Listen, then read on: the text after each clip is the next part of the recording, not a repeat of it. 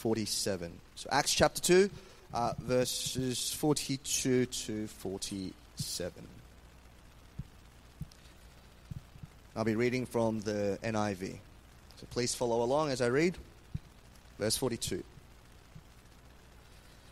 They devoted themselves to the apostles' teaching and to fellowship, to the breaking of bread and to prayer.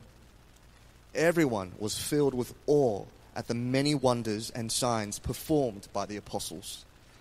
All the believers were together and had everything in common. They sold property and possessions to give to anyone who had need. Every day they continued to meet together in temple courts. They broke bread in their homes and ate together with glad and sincere hearts, praising God and enjoying the favor of all the people. And the Lord added to their number daily those who are being saved. This is the word of God.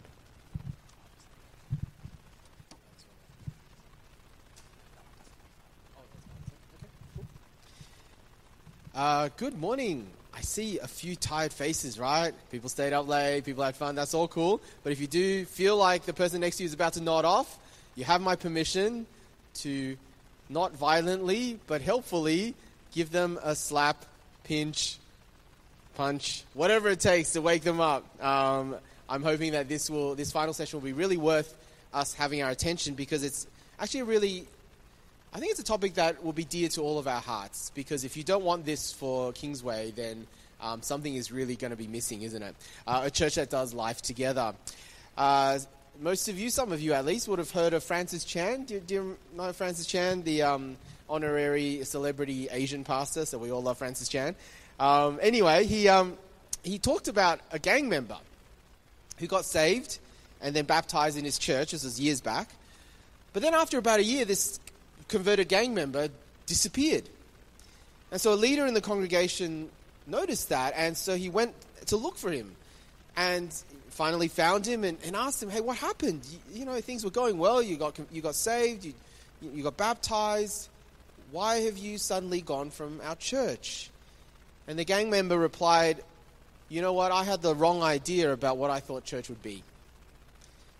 He said, I, I thought it'd be like family, like a different kind of family. You see, when I was in the gangs, we hung out together. We watched each other's backs. We took care of each other.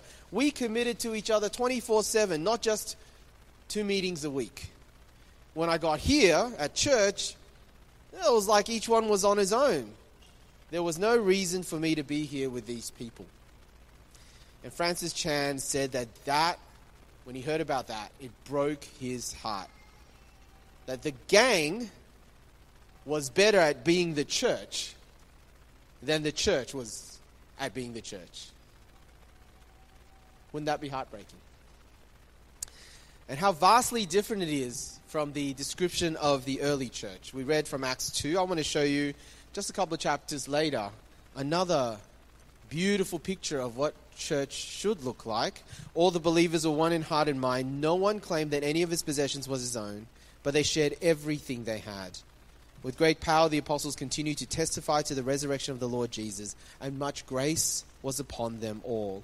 There were no needy persons among them. For from time to time, those who owned lands or houses sold them, brought the money from the sales, and put it at the apostles' feet, and it was distributed to anyone as they had need. Don't you want a church like that? We should. Let's pray. Lord, as we open your word, as we see the picture of the model church, we know that we are far from that. No matter how well things are going, this is probably not our experience, at least mostly, of life together. But we long for life together to be like this. And so we pray that this morning, as you speak to us through your word, that it won't just be an interesting lesson in what the early church was like, but that you'll show us paths that we might become the church that you want us to be a church of people who are knitted together deeply, that do life together, because we know how attractive that is for the gospel and how much we all long for that and need that. So make Kingsway, make us a church like that in Jesus' name. Amen. So I have uh, three points. I want to talk about the model church, the modern church, and then the mended church. Okay, I'll start with them. Uh, firstly, let's have a quick look at Acts chapter 2 and 4. We'll kind of uh, draw from both passages. Um, it says there that in verse 42 of chapter 2 that they were devoted to fellowship, or literally devoted to the fellowship. Um, fellowship is one of those vastly overused words in Christian circles, right? We mean fellowship, well, we say fellowship when we mean everything from morning tea to karaoke socials. Uh, but the word itself, uh, the original word in the Greek, is the word koinonia. It's a deep partnership, a deep sharing. When applied to the Christian life, it means something probably like doing life together. And that's what the early church did. That's what they were, notice, they were devoted to the fellowship. They were devoted to doing life together. And you see what they did together? They learned together. They were like hungry sponges who couldn't get enough of learning from the apostles, from God's word. Um, they were devoted to eating together. Now we understand that, right? Especially those of us um, from ethnic cultures. It's like eating is such a part of what makes life worthwhile. eating together is part of what binds us. Well, they're from that kind of culture as well, right? Breaking bread was a, a, family life sort of thing that they did. And that was what they were devoted to doing. They were devoted to praying together. And I hope just yesterday morning, the sermon on a praying church reminds us how important it is to be praying together. And then notice this they met together daily. They didn't just go to church, they were the church, and they churched pretty much all the time. And then we read in chapter 4, verse 32 all the believers were one in heart and mind. Okay, this was a model of life together. But then next, they were generous. Both chapters talk about how they shared all of their goods. They didn't consider any of what they had was their own. Now, we'll come back to it later, but you know the prerequisite of being able to share with each other and give to anyone as they had need? It requires the needs of the community to be openly known to each other. Like that in itself is a big deal, right? Especially in an honor shame society. And we'll come to that later, but I wonder is Kingsway the kind of church where people with all sorts of needs actually feel able to make needs known? Because a church can fall short on meeting people's needs sometimes because they're not generous, but often church members willing to be generous, but we have church cultures that people don't feel like they can share what they really need. They're too polite or they're trying to protect their own pride or whatever it is. They're not safe to do that. The early church wasn't like that. They openly made known their needs and they met each other's needs. That's amazing, isn't it? Next, it was a joyful church. Not for a moment was this selling of everything they owned to give. Like, that was not begrudging. So in chapter 2, verses 46 to 47, they broke bread in their homes. They ate together with glad and sincere, God, sincere hearts, praising God. Um, here's the thing when you read all throughout the New Testament, God does not promise the Christian life to be easy, but the Christian life is supposed to be joyful. Joy even in the midst of suffering. If you think that joy is an optional extra, this model church was overflowing with joy and thanksgiving.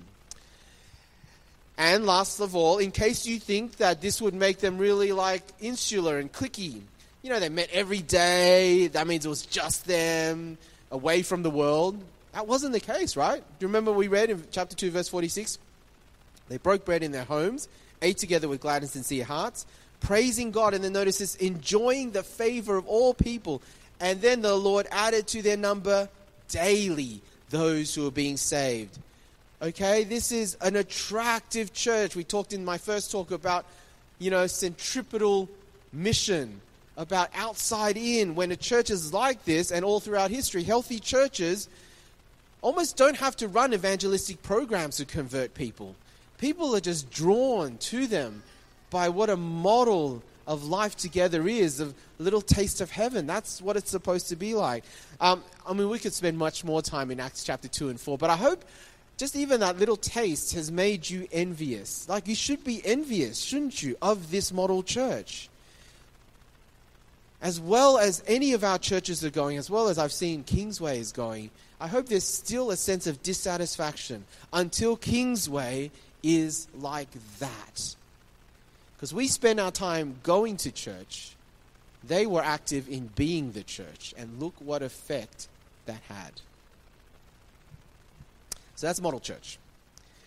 But you and I know that church experience, for the majority of us, for at least if you've been a Christian for a long period of time, maybe especially longer than Kingsway has been around, that's not really most of our experience of church. We don't fellowship like this. We don't share our lives together like this. And you may be here, and I mean, it's, it's a little bit like preaching to the converted here preaching to the choir because you're here, most of you here because you want to invest in the relationships here, and there's a there's a degree of um, uh, of investment. I mean, of payoff, even just a weekend away. You'll feel that much closer to each other after a weekend like this. That's a really great thing that you want to capitalize on. So, in a sense, doing this at a, a at a weekend is is a little bit um, artificial, but just take the week to week church gatherings. There are going to be people in those gatherings, and maybe even you here, where you really do feel like no one really knows the real you. That you have to put on a show, or that you feel like a bit of a fraud. That there's the you that everyone else sees, and then the you that no one else knows, and there's a big kind of disjunction. Or you really feel like friendships can actually be fairly superficial, or you, if you don't belong into the right clique, you don't really belong, and you just haven't told anyone about that. Um, that's probably very normal experience for a lot of people, a lot of Christians in a lot of churches. So, what's the solution if this is the modern church? It's not like the model church. Well, I mean, one thing I could do is just, you know, encourage you all to join groups, get involved, you know, make sure you go to a growth group, make sure you come to weekend away and stuff like that. But I reckon we do need to go a lot deeper, don't we? If we're going to be the kind of church that does life together, we need to ask the right questions. And the first question I want to ask is well, why isn't that the case? Why is it that the vast majority of the modern church or our experience of church isn't going to, it hasn't been like that? And the simple reason is this it's fear. All right, I want to propose that the simple, deep, core reason that we're not like this is fear. You see, you want to think about why the picture of the church in Acts actually not just unsettles us, makes us dissatisfied and envious, actually, in some sense, outrages us. Because as we look at Acts chapter 2 and 4, a lot of us are thinking, this just can't happen in reality, right? I can't be that devoted to life together. How is it possible that Christians could be that generous, that joyful? What stops us from thinking this is possible is our experience what stops us from pushing all the way into that radical idea of church is ultimately, I think, because we're afraid. We're afraid of what that means. We're afraid of what it would cost. And the fear thing that stops us actually goes back all the way back in the Bible to the original sin and fall and the original fracture of relationships. I want to take you back to Genesis chapter 3 and just remind you what happened when the man and the woman sinned. When the woman saw that the fruit of the tree was good for food and pleasing to the eye and also desirable for gaining wisdom, she took some and ate it. She also gave some to her husband who was with her, and he ate it. Then the eyes of both of them were opened, and they realized that they were naked. So they sewed fig leaves together and made coverings for themselves. Then the man and his wife heard the sound of the Lord God as he was walking in the garden in the cool of the day, and they hid from the Lord God among the trees of the garden. But the Lord God called to the man, Where are you? He answered, I heard you in the garden, and I was afraid because I was naked, so I hid. So much in there I want to pick up on. I want to talk firstly about the core emotion. Did you notice? I was afraid. Do you know that fear lies at one of the it's one of the deepest core emotions that we have. It's what's called a basic emotion. See, a lot of our emotions are surface emotions that come out of things like fear. Fear drives other surface emotions, things like anger and hatred, attitudes such as malice and greed, and behaviors such as criticism and contempt. Often you dig deep enough, and at the core of it is fear. You may not even know this, but it actually is true when you think about it. Fear lies at the base of all of almost all of our negative emotions. And the way we got it is through Adam and Eve. That's the core emotion, fear. What about the core motivation? Why was he, Adam, and she, Eve, why were they afraid?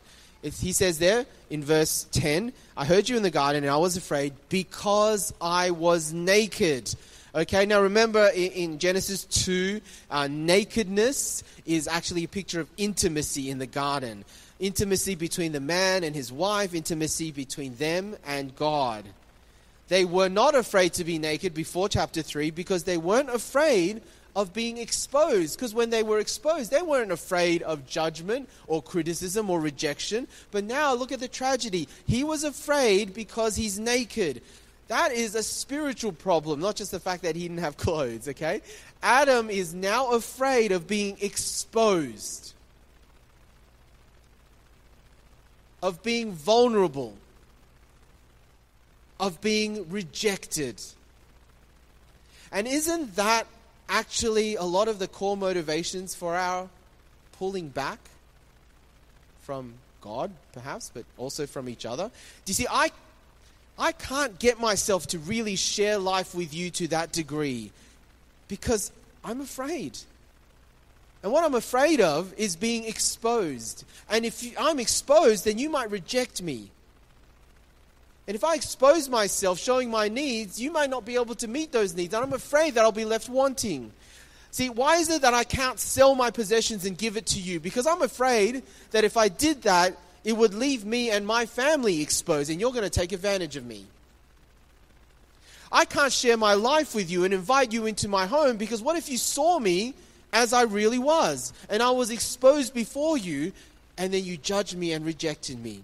I can't join a growth group because I don't know how to give the right answers and you might think less of me. I can't go to a prayer meeting because it might expose my discomfort in praying out loud with others. And, and you can add to the list, right? Isn't that how it works? Fear drives our desire to hide. And that's the core strategy, the third one. So I hid. And that's what we do. Right? At our core is our fear. In order to protect ourselves from our exposure, we hide. And so the obvious way we see that is we don't share lives. Right? We keep each other at a distance, at least the distance enough to protect ourselves. We can have polite morning teas and lunches, play games together, but not deep relationships. Because God forbid that you know I might struggle with porn, or that I might yell at my kids, or that I might suffer from jealousy, or that I am petty and I get embittered by those who hurt me. Because if you knew, you would judge me, you would reject me. And so, what I need to do, I need to hide. And so, this is what happens. And I'll just give you a diagram. It's not working. Here we go. Oh, no, the one before that. Go back one slide. Yeah. Okay. Nope. Forward one slide. The one with the big circle. This is what needs to happen, right? The fear makes us have to put on a defensive outer layer. Because that outer layer protects us, and we're afraid of showing the core beneath that layer. Now, by the way, I wanted you to know that these outer layers, these defensive layers, are many and varied. People show it differently. Some will hide behind shyness, and sometimes that's the more obvious ones. I don't speak up, I don't speak out, uh, but it's not actually introversion that ultimately drives it, it's fear. But you know what? Others will hide behind the opposite. They hide behind being the center of attention.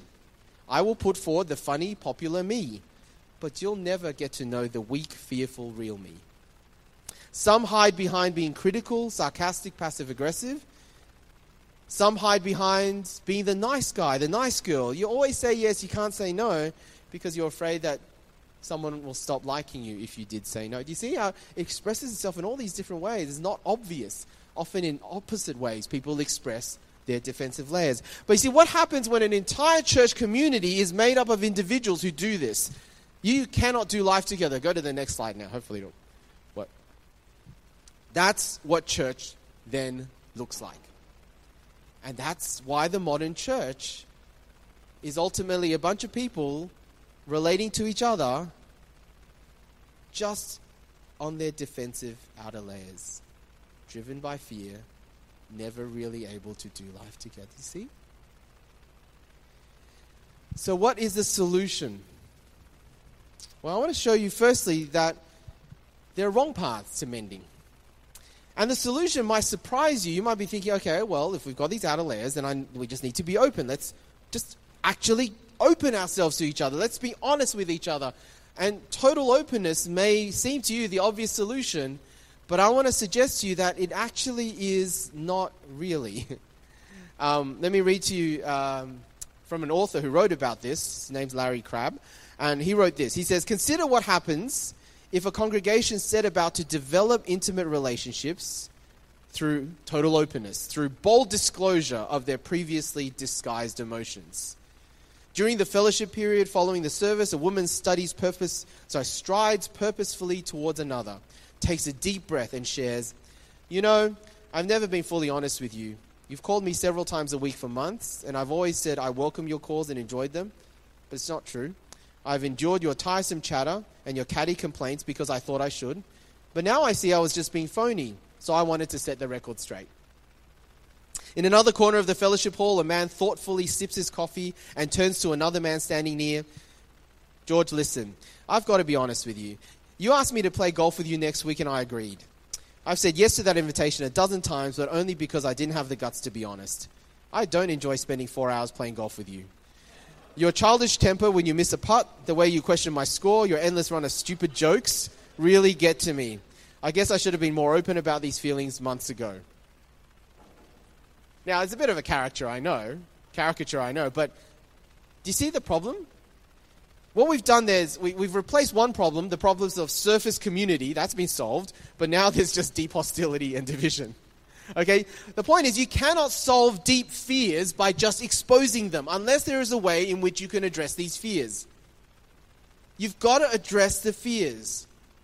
Without the fears being addressed, you cannot have people just open up.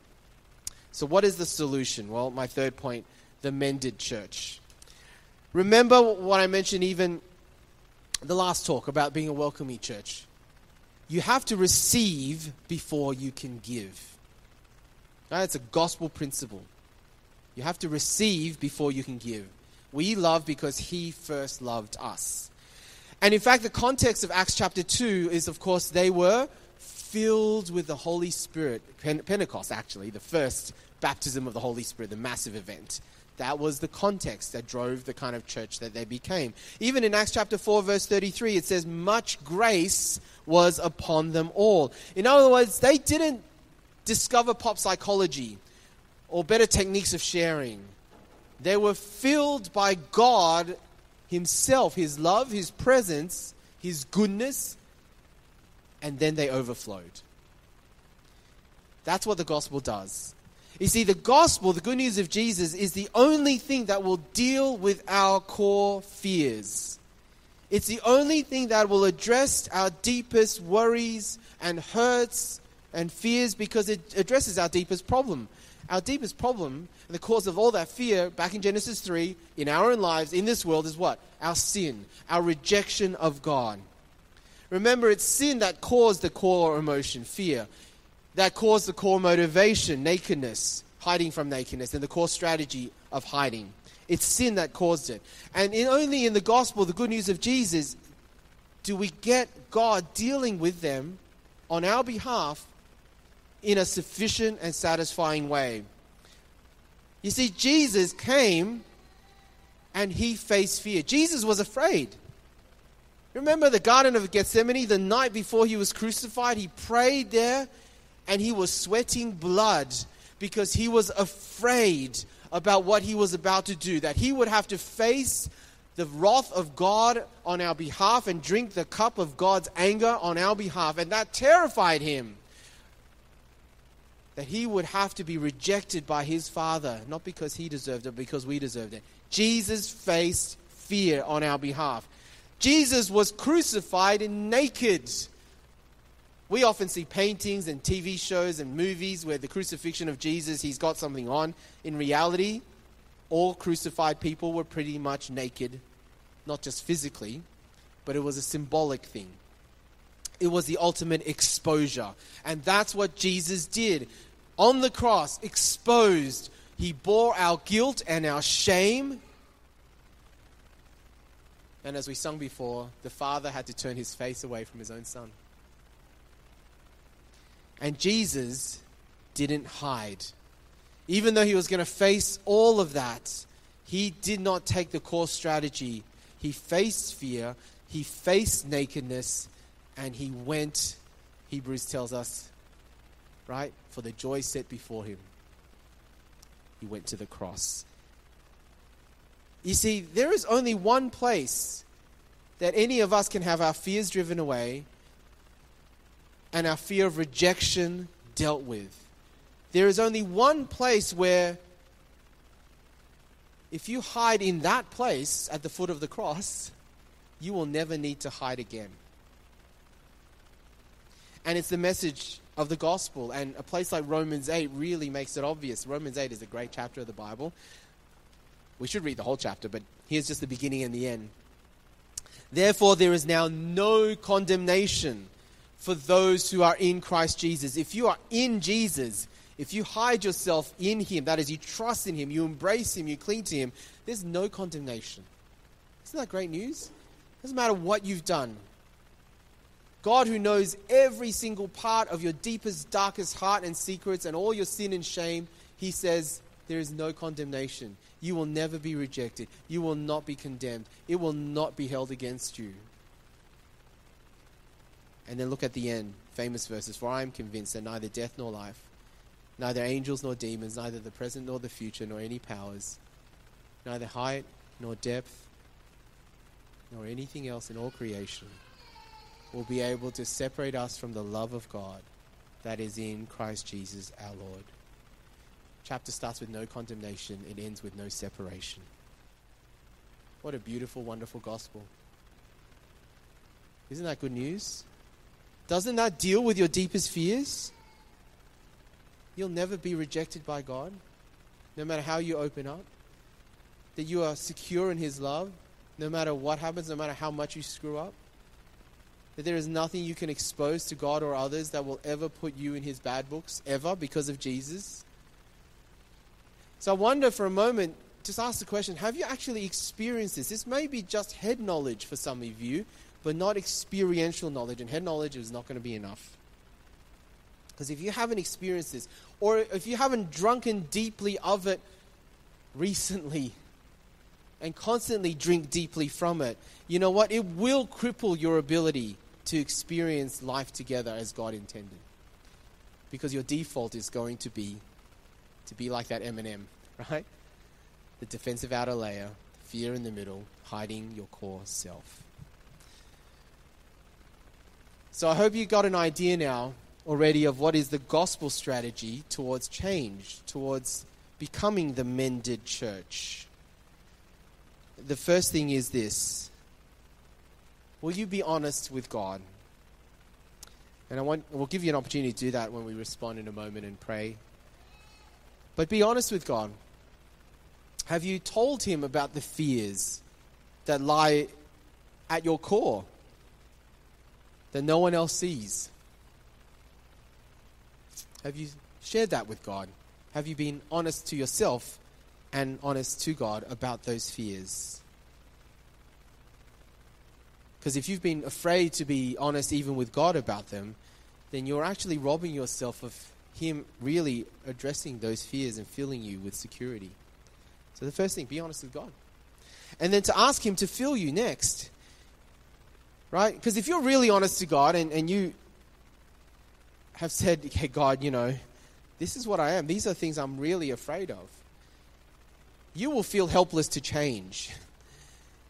And you are helpless to change yourself. You will feel helpless to address those fears.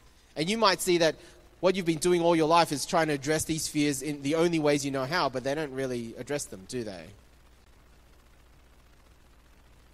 But then you as you feel more naked than you've ever been before, you're actually in a good position. That's a good thing. Because then you can ask God to do what He can only do supernaturally, that He can fill you. Then you can rely completely on Him. Then you can give up trying to address those fears yourself, trying to fill up the gaps yourself. Because you can't will your fears away. Only God's acceptance of you in Jesus, experienced by His Holy Spirit, can. So ask God to fill you. If you, there's one prayer that God wants to answer, that's going to be that one. So pray it, you will receive it, guaranteed. And then, and only then, will you be able to see that overflow. Overflow outwards. Because suddenly you're not afraid to be honest about your struggles and weaknesses. And you're also not motivated out of self interest. You know that example I gave of the golf guy and the, you know? Ultimately, they were sharing openly and honestly. It was actually out of self interest.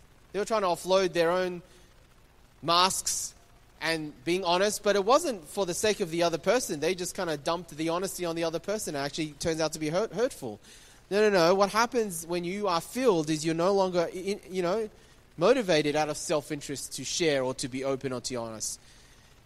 Because your fears have been addressed. And you don't also have to feel like you need to work to be accepted by others because you're already accepted by God in Christ. You aren't afraid to be generous because you know that God has given you all the security you need in Him. You're even a, you even allow others, you even take the risk for others to possibly take advantage of you. Now, it doesn't mean you, are stupid, right, or foolish. You don't go sign up to every Ponzi scheme that calls you up. But it means that in the context of church relationships, you're willing to take a risk. Yes, I might be taken advantage of, but I'm willing to risk that because you know what? I took advantage of God. And look how he loved me. Do you see what I mean? You're willing to take the risk. And that's how life together really works. It works if everyone filled by God, addressed, having their fears addressed, now go around seeking to fill others for their good. And that's a different strategy to the total openness strategy, right? This is the principle of love. Because only perfect love drives out fear. Through our gospel deeds and our gospel words, we come not from our core of fear, but our core of love. And only love, as we relate to another person who's kind of hiding behind their shell, only love will allow them to have their fears addressed. It's the only chance that they will be willing to come out of their shell. Right? It's not going to be easy. That's not just going to be like one relationship, one interaction. This has got to be a culture of people relating to each other patiently over many years, many conversations, many ups and downs. But that's how you get there. That's how you get to doing life together. Um, so, just a couple of hints before I finish up. Uh, don't go around exposing yourself for the sake of openness. Remember, your motivation is love. So, work out how you can apply love and encouragement to others by reaching beneath their layers to help them feel secure enough so that they will relate from their core away from just their defensive layer. Be aware that everyone will hide in some way, everyone has fears. You don't necessarily need to speak openly about those fears because you're conscious of the fact that they, like you, are needy and fearful. All right? So you don't want to push when people are not ready. This is not about pushing each other, you know? It's actually about reading and understanding where each other are at and being patient with that. And you may involve, it may involve sharing your fears and your struggles, but again, do it for the sake of the other person. Do it because it will encourage them, it will bring them out, it will assure them that they're not alone, that they don't have to hide. You do it for them. It may involve, it should involve, attending community life events.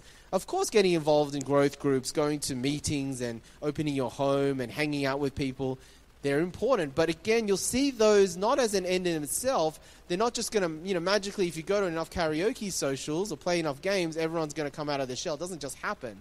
They become a means to an end.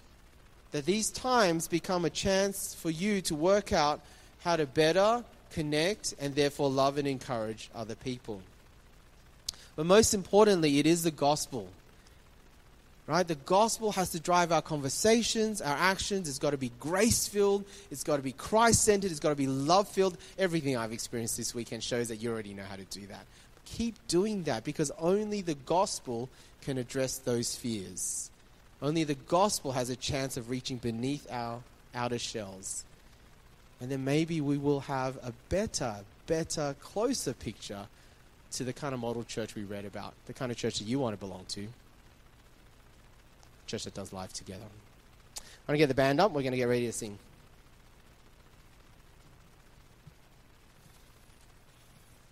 And I will get you to respond. Uh, maybe stand to your feet. Um, and as the band just kind of plays,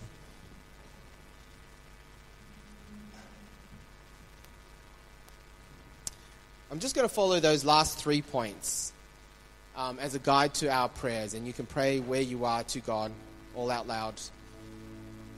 Um, and the first thing I want you to do is, even if you've done it before, I you spend some time really being honest with God about your fears. What are you most afraid of in life? What are you most afraid of losing? What are you afraid most afraid of not having? Is it people's approval? Is it acceptance and love? Is it intimacy? You're afraid of being lonely, you're afraid of being rejected, you're afraid that people won't respect you. What is it? What is it you're most fearful of? You're afraid of being hurt, you're afraid of I want you to just, in your own words, in the honesty that needs to come between you and God, just, just for a moment, just, just talk to God. Just say, God, this is, these are things I'm afraid of. Why don't you do that?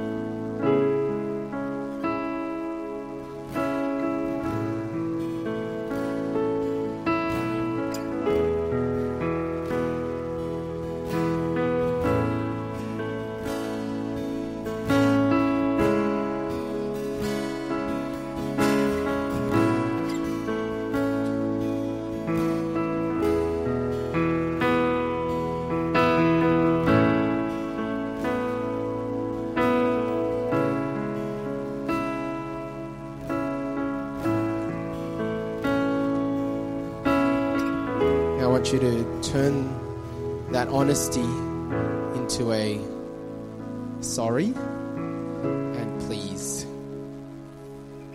Sorry, God, that I've hid even from you. Please fill me. Ask Him to fill you to address those fears. Ask Him to show you how you can experience the security comes only from Jesus. Ask Him to fill you afresh because it's been a while, maybe you've been dry and cold and you've not experienced His love in a really deep and meaningful way, maybe like you used to. Ask Him to fill you in the way that only He can. Why don't you do that?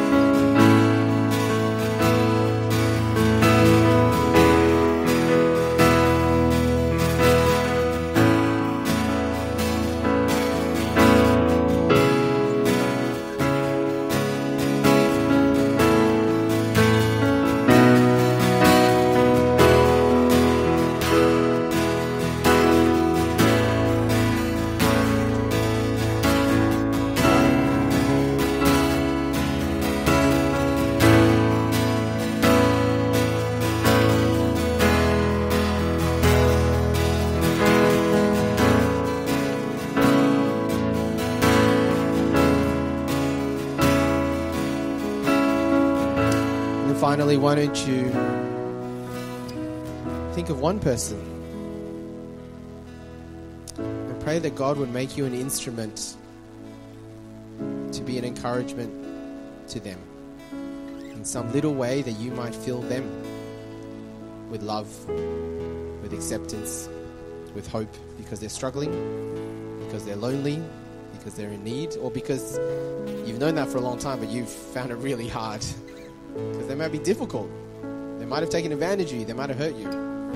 Why don't you just pray for that one person, that one relationship, and ask God to overflow through you to them?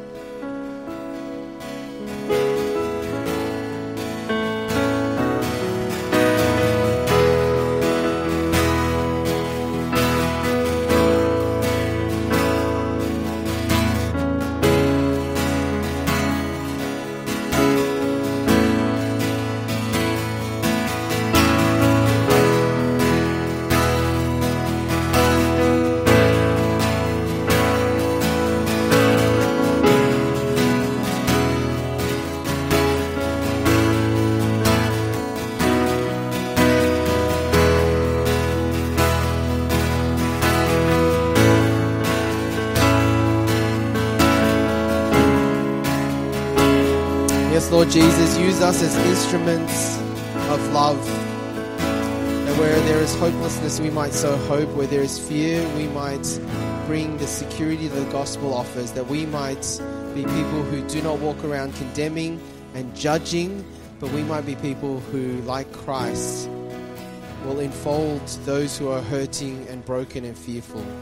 So fill us and overflow through us to each other. And I pray that Kingsway may be a church where these layers are beginning even today to be broken down. Fears are beginning to be deeply addressed. And this might be a community that reflects in some little way of the model we see in Acts, so that more and more people may be daily brought into their fellowship because of how beautiful and attractive they look. In Jesus' name, amen. Let's sing.